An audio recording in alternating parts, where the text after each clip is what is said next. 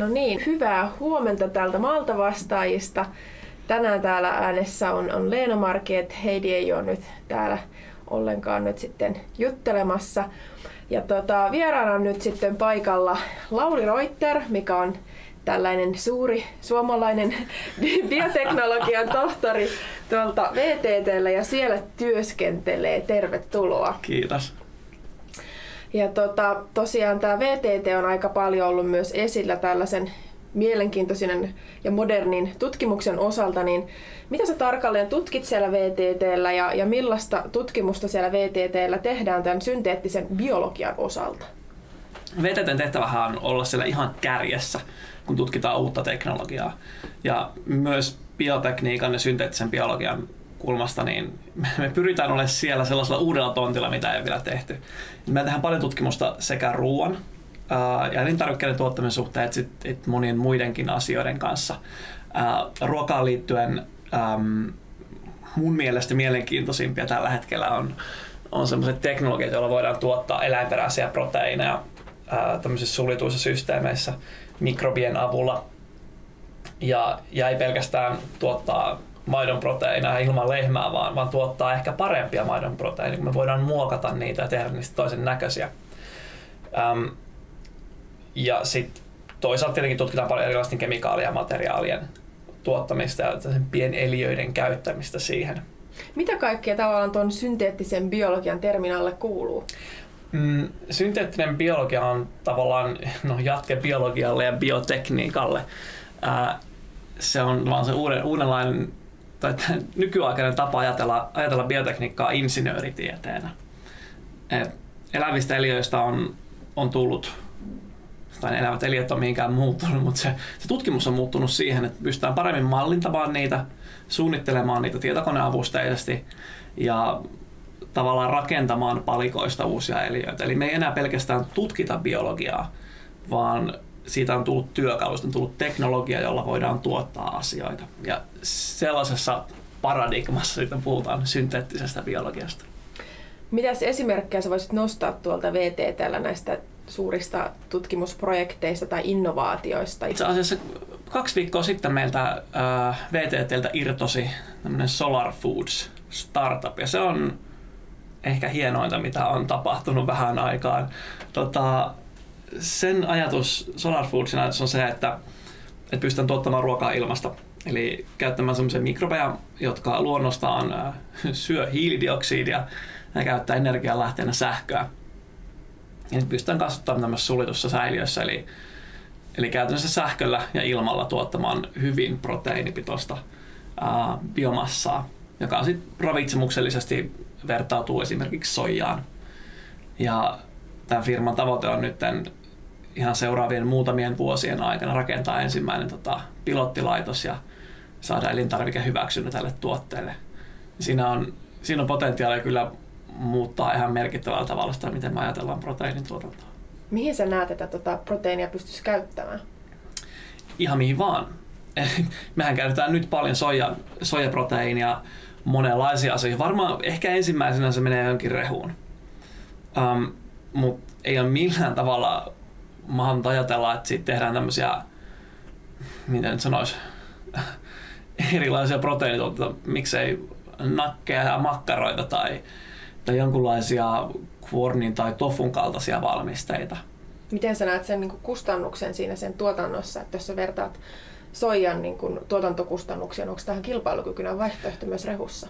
Se on tällä hetkellä, siis nykyisellä teknologialla, millä sitä nyt tehdään, niin se joku tämmöinen 5-10 kertaa kalliimpaa, mikä ei ole paljon, kun ottaa huomioon, miten nopeasti kehittyvästä teknologiasta on kyse. Ähm, ja se on myös se, että, että soja, soin viljely vaatii maaperää, se vaatii hedelmällistä peltoa. Ja se on rajallinen resurssi. Sitä ei vaan tule yhtään lisää. Ja soijaviljelyn tehokkuus ei myöskään parantunut ihan hirveästi.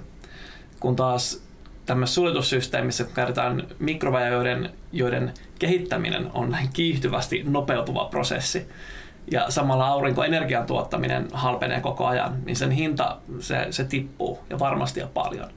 Et mielenkiintoista se tulee siinä vaiheessa, kun tällä tavalla bioreaktorista tuodusta proteiinista tulee halvempaa kuin soija. Mitä silloin tapahtuu? Sitten ei enää ole hirveästi, sitten sit markkinavoimat alkaa ajamaan sitä eteenpäin. Miten sitten, kun siellä VTT on myös, onko sitä nyt parisen vuotta, vaikka kauan sitten on, kun siellä on kehitetty tällainen Cellbot, mistä pystyy kasvattamaan näitä marjasolukkoja, niin mikä, mikä sen tilanne on? Jääkö se sinne museoon, minne se oli päätynyt vai, vai tota, tuleeko se joskus vielä ihmisten keittiöihin? Se oli hauska innovaatio siinä mielessä, tai innovaatio, koska ei ollut, ei ollut vielä kaupallinen, ei ole vielä kaupallinen, että se meni tota, ensimmäisenä museoon, se meni ensin Design Museo, se on itse tällä hetkellä Heurekassa näyttelyssä ähm, johtui, siitä, johtui siitä hyvästä designista. Ähm, Mutta se etenee edelleenkin. Eli sen kanssa, sen kanssa tutkimus äh, jatkuu ja tota, kaupallistamisprojekti jatkuu. Siinä suljetaan, suljetaan luuppeja, suljetaan semmoisia, tilkitään aukkoja, joita siinä vielä on ja, ja tutkitaan semmoisia ähm, kohtia, mitä vielä tiedetä. Tänä vuonna esimerkiksi on, on selvitetty näiden äh, kasvissolujen ravitsemuksellisia arvoja todettu, että ne on itse aika, aika hyvää ravintoa. Ja sä oot päässyt sitten ihan syömään tätä solumössöä. Kyllä, totta kai niitä on, on maisteltu ja, ja maistellaan nyt, nyt tota, enemmän enemmän. Etsitään sieltä semmoisia hyvänmakuisia ja tota, mielenkiintoisia solulinjoja. Ja se on jännä, että ne ei, ne ei maistu ihan samalle kuin ne kasvit, mistä ne on tehty tietenkään. Mm.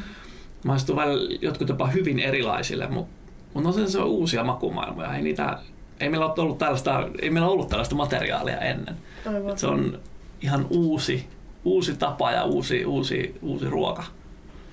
Et sitten siitä, siitä voisi alkaa tekemään jotain pilttisoseita kuin sitten näistä mössöistä. Niin, mä, mä luulen, että se ihan ensimmäisenä pilttipurkki, että se saattaa mennä tuonne ehkä johonkin vähän fiinimpään ravintolaan ensin ja sitten sieltä päätyy jossain vaiheessa pilttipurkkeihin.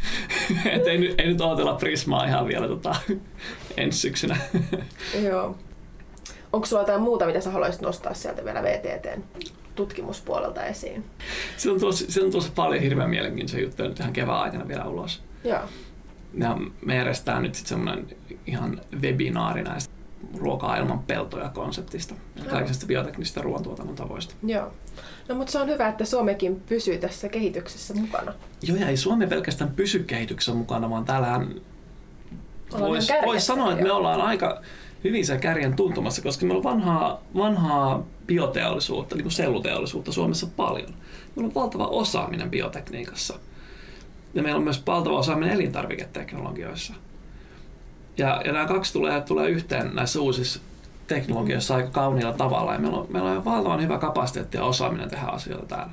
Ja toisaalta suomalaiset, täällä otetaan vastaan uudet elintarvikeinnovaatiot tosi hyvin. Kato vaan, mikä viime vuonna tapahtunut sirkkoja ja, ja sitä edellisenä nyhtäkauran kanssa, niin niin Suomi on valtavan kiinnostava paikka kehittää uusia elintarvikkeita.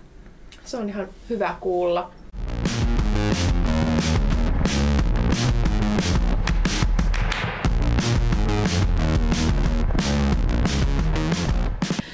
Tosiaan MTKn jäseninähän on sitten näitä perinteisiä viljelijä enimmäkseen, jotka sitten tosiaan sitä ruokaa tuottaa siellä pellolla, totta kai jonkun verran myös, myös kasvihuoneessa ja muissakin erikoissysteemeissä. Mutta miten sä niin näet, että alkutuottajan tulisi varautua tähän mahdolliseen ruoantuotannon murrokseen seuraavan kymmenen vuoden aikana? Et siirtyykö ruoantuotanto jossain määrin pois pellolta?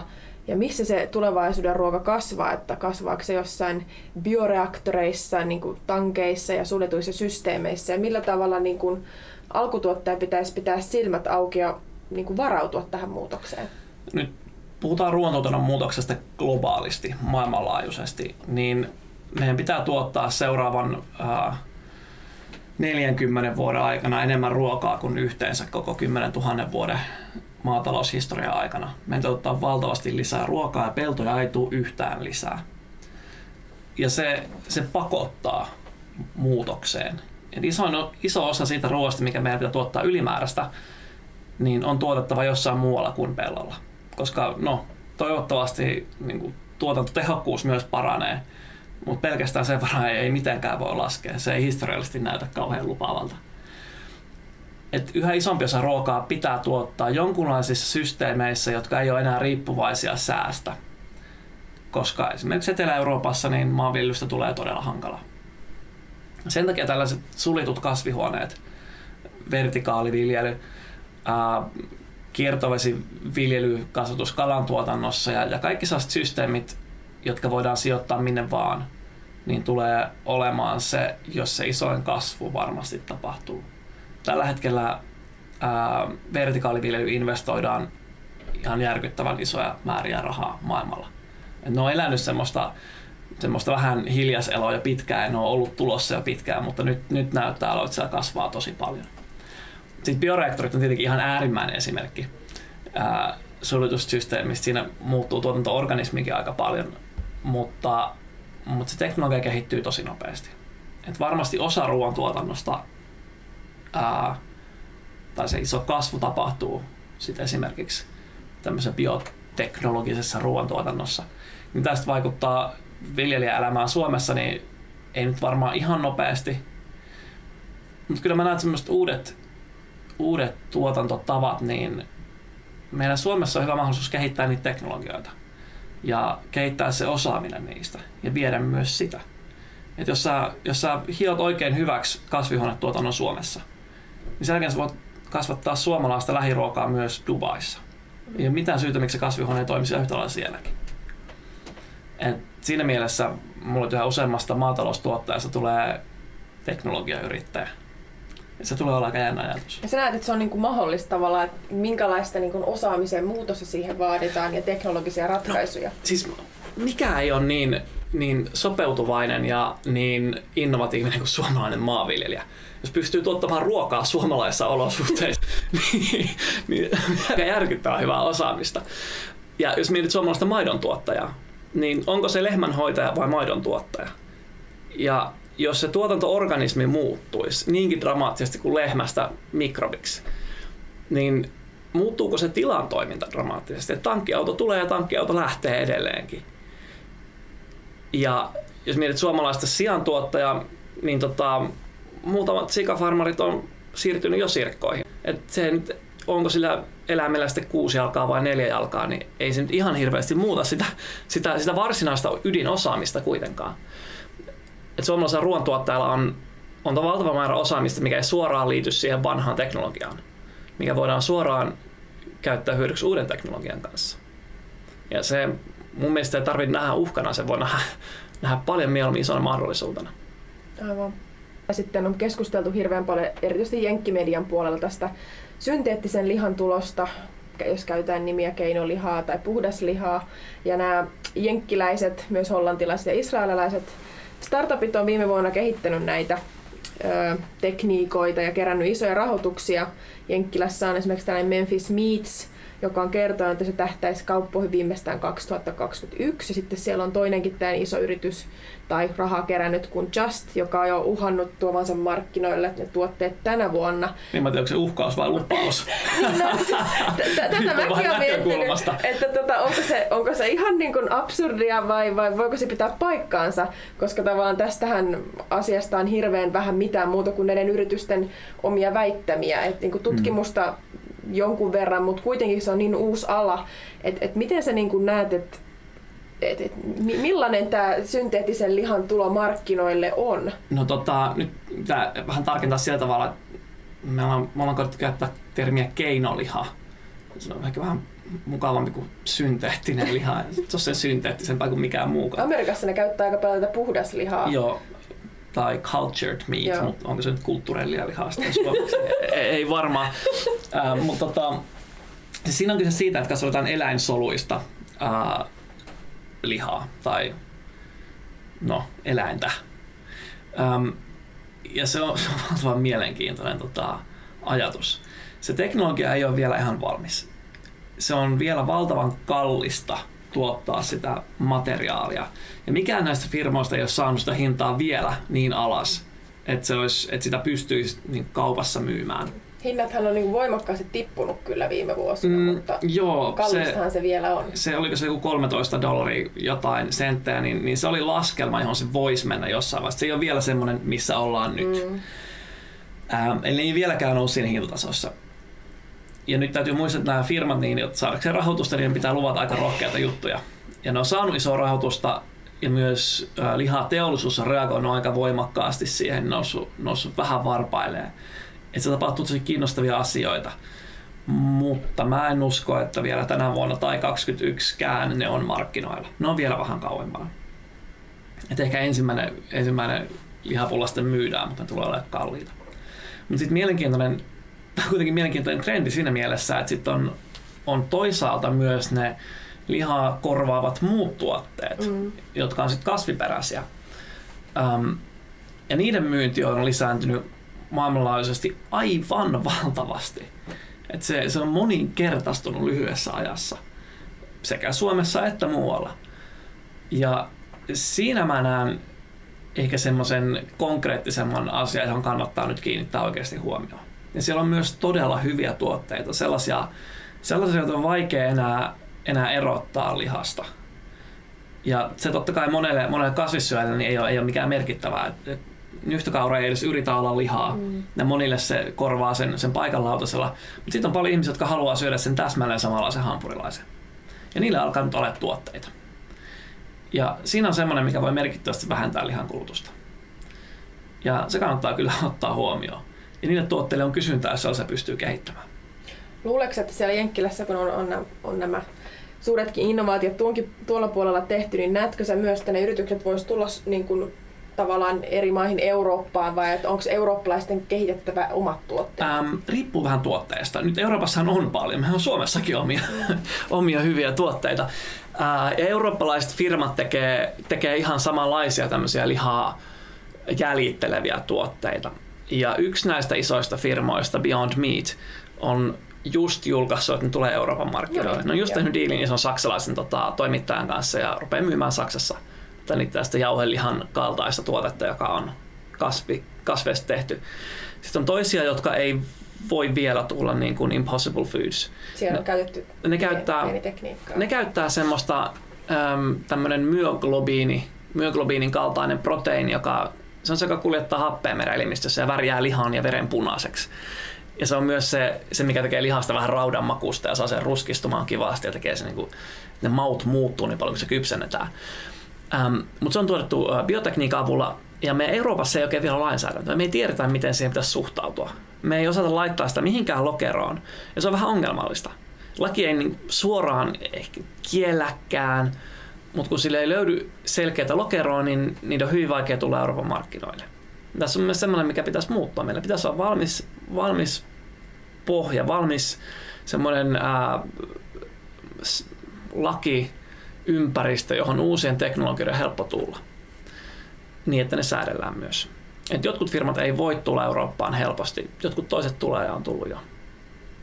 Miten sitten näet, että voiko tämä tota, kasvettu keinoliha niin jossain vaiheessa tulla voimakkaasti markkinoilla, kauan siinä voi mennä ja kuinka kauan tällaisen tavallisesti tuotetun lihan rinnakkaiselo voisi sitten tällaisen keinolihan ö, rinnalla jatkua?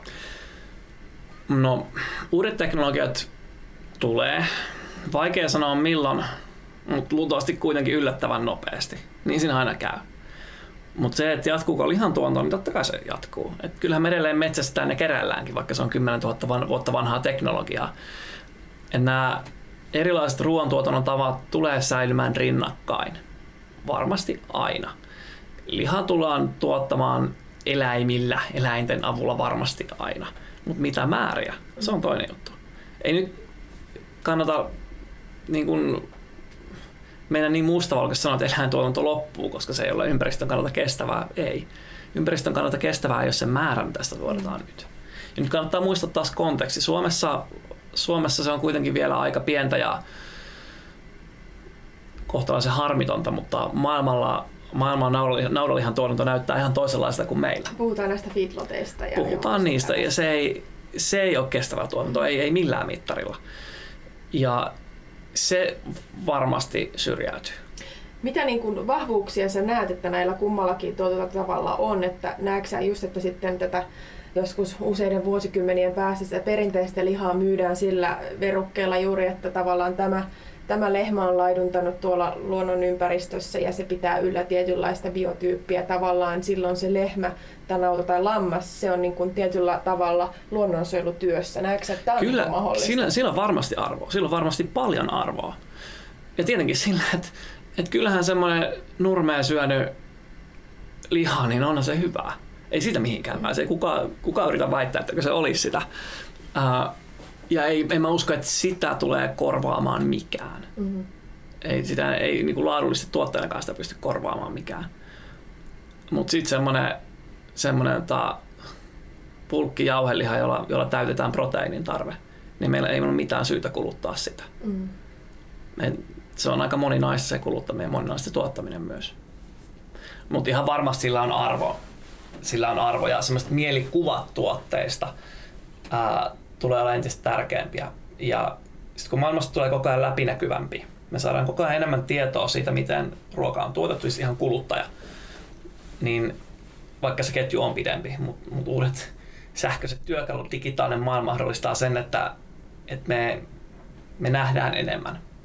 Niin sitten se, että se tuote on oikeasti tuotettu vastuullisesti, niin sillä on enemmän enemmän merkitystä koko ajan.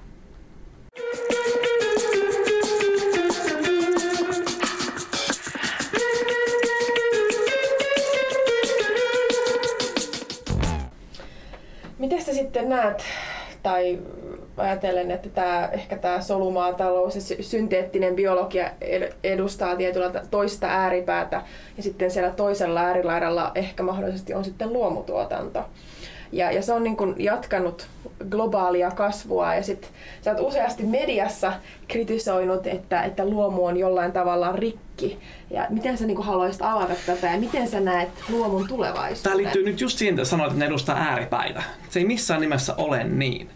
Et jos, ja tämän, tässä on se vika, että meillä on, meillä on tapa, taipumus nähdä ää, asiat hyvänä ja pahana, jakaa ne kahteen ja ääripäihin. Ja biotekniikka ja synteettinen biologia ei missään nimessä edusta jotain uutta ja ihmeellistä. Se on, se on aivan integraalinen osa, se on samaa jatkumoa kuin kaikki maatalous ja kasvinjalostus ja tuotantoeläinten jalostus. Ähm, Varmaankin tässä on just keskeistä, millä tavalla luomu suhtautuu teknologiaan. Just näin. Just näin. Et usein, usein luomuun liitetään semmoinen romanttinen kuva ää, tuotantavasta, jossa ei käytetä uutta teknologiaa, mikä on tietenkin vähän, vähän hankala. Ja luomutuotannossa se, että, että se irtisan, irtisanoudutaan esimerkiksi modernista kasvijalostuksesta, niin se on hyvin hankala. Se on todella hankala yhtälö jos samalla halutaan tuottaa ympäristön kannalta kestävällä tavalla. Koska on olemassa jalostusmenetelmiä, biotekniikkaa, geenitekniikkaa, jopa synteettistä biologiaa, jolla voitaisiin tuottaa, sanotaan, perunalajikkeita, joita ei tarvitse ruiskuttaa perunaruttoa vastaan, tai myöhemmin ehkä jopa kasveja, jotka ei tarvitse enää väkilannutteita muitakin kuin pavut, niin viljakasveja, jotka pystyisivät sitomaan, sitomaan mikrobiavulla typpeä, niin onko mitään syytä nähdä, että tällaiset kasvit ei olisi ympäristön kannalta parempi. Että tuotanto ei olisi niin sanotusti puhtaampaa. Että semmoinen vastakkainasettelu luomutuotannon ja teknologian välillä on jotenkin todella absurdia. Jos me halutaan rakentaa semmoinen maataloustuotannon malli, joka on ympäristölle kaikkein paras, niin silloin siinä on käytettävä uusi teknologia. Ja, ja se, on, se on se, mikä sinne pitää korjata. Mm. Uusi, uusi luomu jos sellainen tulee, luomu 3.0, niin silloin se on perustuttava läpinäkyvästi siihen, että sen vaikutus ympäristöön pystytään mittaamaan ja siinä käytetään parhaita mahdollisia työkaluja, jotta siihen päästään. Tällä hetkellä luomua myydään paljon mielikuvalla siitä, että se on ympäristölle parempi. Mutta todellista näyttöä sille on, on hyvin hatarasti. Toisaalta monilla kuluttajilla on sellainen mielikuva, että luomu on mun terveydelle parempi mitä itse asiassa kukaan ei edes yritä väittää, mutta kukaan ei myöskään korjaa sitä harhaluuloa. Ja siinäkin markkinoidaan vähän väärillä lupauksilla. Ja se tässä maailmassa, jos asioista tulee läpinäkyvämpiä, ne kuluttajat tulee saamaan enemmän tietoa ihan faktuaalisesti siitä, että mikä on tämän tuotteen, juuri tämän tuotteen ympäristöjalanjälki tai vaikutus mun terveyteen, niin se ei ole kauhean kestävällä pohjalla. Et sitten kun se tieto on, niin sit on parempi olla housut jalassa. Mä mietin, että liittyykö tähän vahvasti myös, että tuottajat tai siis kuluttajat haluaa suojella itsensä esimerkiksi erilaisilta kemikaaleilta, erityisesti näillä kasvinsuojeluaineilta esimerkiksi. Ja taas sitten alkutuottaja miettii, niin nämä suuret tällaiset maatalouskorporaatioyritykset, jotka sitten tekee sitä laiketutkimusta ja, ja niin kuin Jenkeissä nyt on, on tämä Monsanto ollut tämä niin sanottu suuri paha vuosikymmeniä, missä siellä tuottajat on joutunut siihen liittyvien ongelmien kanssa tekemisiä tavallaan, että jos, tämä Eurooppaan nyt sitten Monsantokin tulee tavallaan tämän Bayerin myötä, niin että et, et onko nämä siellä, mitkä taustalla tavallaan sitten puhuttelee kuluttajia ja tuottajia? Kyllä siis, meillä on ruoka hirveän monimutkainen asia. Aina kun on monimutkainen asia, niin meillä ihmisiä on tar- tarve jotenkin yksinkertaistaa ja luoda tämmöisen nyrkkisääntöjä sen kanssa. Et sen takia meillä, me nähdään kaikessa hyvän ja pahan persona. Ja ruoassa ihan samalla tavalla. Me nähdään, me nähdään se luomun enkeli ja Monsanton perkele ruoassa. Ja tota, loukkaantukoon kuka haluaa, mutta niin se menee. Ää, ja paljon sitten geenitekniikkaan ja, ja Monsantoon liitetään asioita, mitkä ei siihen millään tavalla kuulu. Ää, ja toista luomuun liitetään paljon sellaisia hyviä attribuutteja, mitkä ei siihen millään tavalla kuulu. Että tämä agribusiness, niin, niin ei nyt ole mitään syytä liittää sitä geenitekniikkaan. Ja toisaalta ei mitään syytä liittää luomua niihin pientuottajiin välttämättä, mm. koska Suomessa keskimäärin luomutuottajat ovat suurempia tuottajia kuin Kyllä. ne muut. Ja ihan yhtä lailla se on valtavaa bisnestä. Ihan yhtä lailla ne siementuottajat on siellä isoja firmoja. Ähm, et ei se, se on vähän, vähän väärä mielikuva ehkä. Mutta mä ymmärrän kyllä, miksi se muodostuu. Mä ymmärrän, miksi kuluttaja näkee sen noin. Mutta ei ole mitään syytä, myös ymmärrän, että silloin on helppo tehdä rahaa, että kuluttaja näkee sen vähän, vähän jännällä tavalla. Mutta se ei ole ympäristön kannalta aina se vastuullisin tapa mennä eteenpäin. Ja mä en missään nimessä näe sit myöskään, että, että tulisi, öö, jos me tuetaan maataloutta jollain tavalla, niin sitten meidän tulee, tulee tukea sellaista maataloutta, joka on faktuaalisesti parempi ympäristölle ja parempi ihmisille.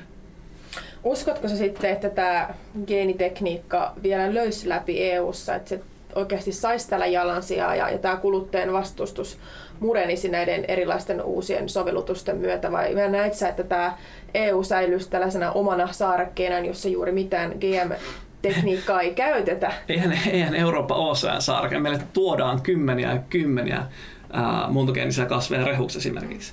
Ja se on vähän jännää, että sit me ei itse haluta kasvattaa niitä. Että me jätetään ne hyödyt muille. Tästäkin kyllä käydään aika paljon keskustelua, että monihan elintarviketeollisuus pyrkii toisaalta myös eroon tästä geenimuunnellusta. Niin, pyrkii, koska, niin pyrkii, koska kuluttaja Uh, niin siis kummasta pyrkii eroon soijan käytöstä vai geenitekniikalla? Mm. Niin. Ehkä molemmistakin. Niin, et, et, ne, ne syyt on hyvin moninaisia. Ei missään nimessä meidän ei pidä jättää sen tilanteeseen, missä Euroopassa ollaan nyt. Um, ja geenitekniikka kehittyy ihan valtavaa vauhtia. Nämä vanhat sovellukset, niin kuin uh, Roundup Ready-lajikkeet tai BT-lajikkeet, niin ne on 20 vuotta vanhoja juttuja. Ei nyt jäädä niihin jumiin enää. Et se tekniikka on mennyt eteenpäin valtavasti et nyt uudet, uudet nämä geenimuokkaus- ja genomimuokkausmenetelmät, niin ne on tosi ää, sofistikoituneita. Ne pystytään muokkaamaan sen eliön omia geenejä ää, sellaisilla tavoilla, että niitä ei enää, lopputulosta ei voi enää erottaa luonnollisesti tapahtuneista mutaatioista. Eli sinne, sinne häviää aika monet argumentit niitä vastaan. Ähm, niin ne pystytään tuottaa sellaisia laikkeita, joista on valtavasti hyötyä sekä viljelijälle että kuluttajalle. Ja nyt tästä käydään kovaa vääntöä, että miten ne pitäisi nähdä. Pitäisikö niitä reguloida GM-lajikkeina vai ei? Ruotsissa on tehty linjanveto, että ne eivät ole GM-kasveja. Ja mun mielestä se on ainoa oikea tapa. Jos et pysty jälkikäteen edes sanomaan, että kumpi se on, miten se on tuotettu, niin että sä voi valvoa sitä. Mm. Eikä sillä ole mitään syytä myöskään valvoa sitä eri tavalla. Et nämä uudet teknologiat tulee viemään pohjan siltä, miten niitä säännellään nyt. Ja se on hyvä niin. Ja se mahdollistaa sen, että että Euroopassa myös pienet jalostajat, jopa yliopistot pystyy tuottamaan uusia laikkeita paikallisiin tarpeisiin, mikä on nyt täysin mahdotonta. Mm. Ja tulee mahdollistaa niiden paljon, paljon vapaamman käytön niin, että teknologia oikeastaan alkaa hyödyttää ihmisiä. Ja nyt semmoinen tilanne, missä, missä ollaan, että halutaan, halutaan pysyä, niin vetää raja ja olla, olla ää, hyödyntämättä teknologioita, niin, niin se on aika vaarallista. Koska sinne sanotaan ei teknologiselle kehitykselle. Ja silloin sanotaan myös ei kaikille tuleville teknologioille. Ja paljon biotekniikan tutkimusta, varsinkin tutkimusta on hävinnyt Euroopasta. Meillä on hävinnyt se osaaminen. Osaajat on lähtenyt täältä. Sen takia, että täällä on, on tota, laitettu ovia kiinni se on aika vaarallinen tilanne, koska me tarvitaan paikallista kasvijalostusta kuitenkin. Tästäkin on keskusteltu välillä, että pitäisikö Suomesta erityisesti pyrkiä tekemään tällainen GM-viljelyvapaa alue Ei missään maabrändissä. Se, se on ihan hullu ajatus. se, se on ihan sama ajatus, kun sanotaan, että tehdään Suomesta niin kuin autovapaa maa. Että tehdään sitten tämmöinen matkailuvaltti. Joo, kyllä se varmasti olisi matkailuvaltti. Mutta eihän siinä ole mitään järkeä. Et Su- Suomen brändiarvo jossain No mä, mä ymmärrän tavallaan sen, puhdas luonto, puhdas ruoka, ja se on meidän kilpailuvaltti. Mutta kun tämä geenitekniikasta vapautuminen, mitä ikinä se tarkoittaa, niin eihän se istu siihen millään tavalla. Meidän, meidän brändin pitäisi olla se, että meillä tuotetaan puhdasta ruokaa kestävällä tavalla. Meillä tehdään innovaatioita ruoan ja teknologian kanssa. Meillä, tulee, meillä tuotetaan uusia tapoja tehdä ruokaa fiksulla tavalla, niin kuin me on tehty tähänkin asti. Se ei ole niin geenitekniikasta vapaana pysyminen, niin se, se on absurdi ajatus. Aivan. No hei, miten tämä sulla meinaa nyt jatkua tämä, tämä, tämä viikko ja ensi viikko? Mitä sun työnkuvaan nyt sitten tarkalleen kuuluu? Huh, ähm, jatkuu villisti. Äh, huomenna on tulevaisuuspäivä suomalaisissa kouluissa. Mä oon menossa juttelemaan Lauttasaaren yläkoululaisten kanssa siitä, että miten, miten tota, yläkouluikäiset näkee tulevaisuuden ja miltä maailma näyttää, kun he kasvaa aikuisiksi. Toisaalta mä olin eilen juttelemassa tulevaisuudesta Espoon sotaveteraanien kanssa. Ja sain 90-vuotiaiden ihmisten perspektiiviä siihen, että miltä tämä teknologian kehitys näyttää, näyttää maailmassa. Tämä on aika hauska. Ähm, Sitten tällä viikolla, tällä viikolla mietitään myös, että, että miten, millaisilla tavoilla VTTllä entistä rohkeammin ratkaistaan todellisia ongelmia. Ja miten, meidän, miten me parhaimmalla tavalla kerrottaisiin siitä kaikille muillekin. Me, me tehdään ihan super mielenkiintoisia asioita siinä talossa ja tota, nyt pitää saada, nyt me halutaan kertoa niitä tarinoita vähän muillekin. No, Mietitään, sit, me mietitään kuulla. sitä paljon. Se on, se on ehkä sellainen su- suomalainen ongelma, tai ehkä ylipäätään tutkimusmaailman ongelma, että, että välillä ne tutkijat istuu siellä omissa kammioissaan Joo. ja näpertää ja, ne ei koskaan leviä yleiseen tietoon. Joo, se on, se on ongelma ei pelkästään siinä mielessä, että kaikki olisi hauska tietää näistä asioista, vaan ongelma myös siinä mielessä, että, että kaikkein mielenkiintoisimmat asiat tapahtuu silloin, kun osaamiset, eri alojen osaamiset tulee yhteen. Ja siinä mielessä VTT on kiinnostava paikka, että meillä on 2500 hyvin moninaisten erilaisten teknologioiden osaajaa, jotka pystyy yhdessä kehittämään mielenkiintoisia juttuja, mutta ei me sitä yksin voida tehdä. Et me, tarvitaan, me tarvitaan se osaaminen ja näkemys myös muuta koko yhteiskunnasta. Ja sen takia niistä pitää ei paitsi kertoa, vaan myös keskustella. Et mitä ne on ne teknologiat, mitä me halutaan kehittää yhteiskuntana. Ja mitä ne on ne, minkälainen, minkälainen tulevaisuus me halutaan rakentaa yhdessä. Ja sen takia tarvii käydä keskustelua ja, ja tota, istua saman pöydän ääreen juttelemaan niistä asioista. Tämä oli, tämä oli hyvä kuulla. Ki- kiitos Lauri, kun tulit tänne meidän vieraaksi ja hyvää loppupäivän jatkoa. Kiitos.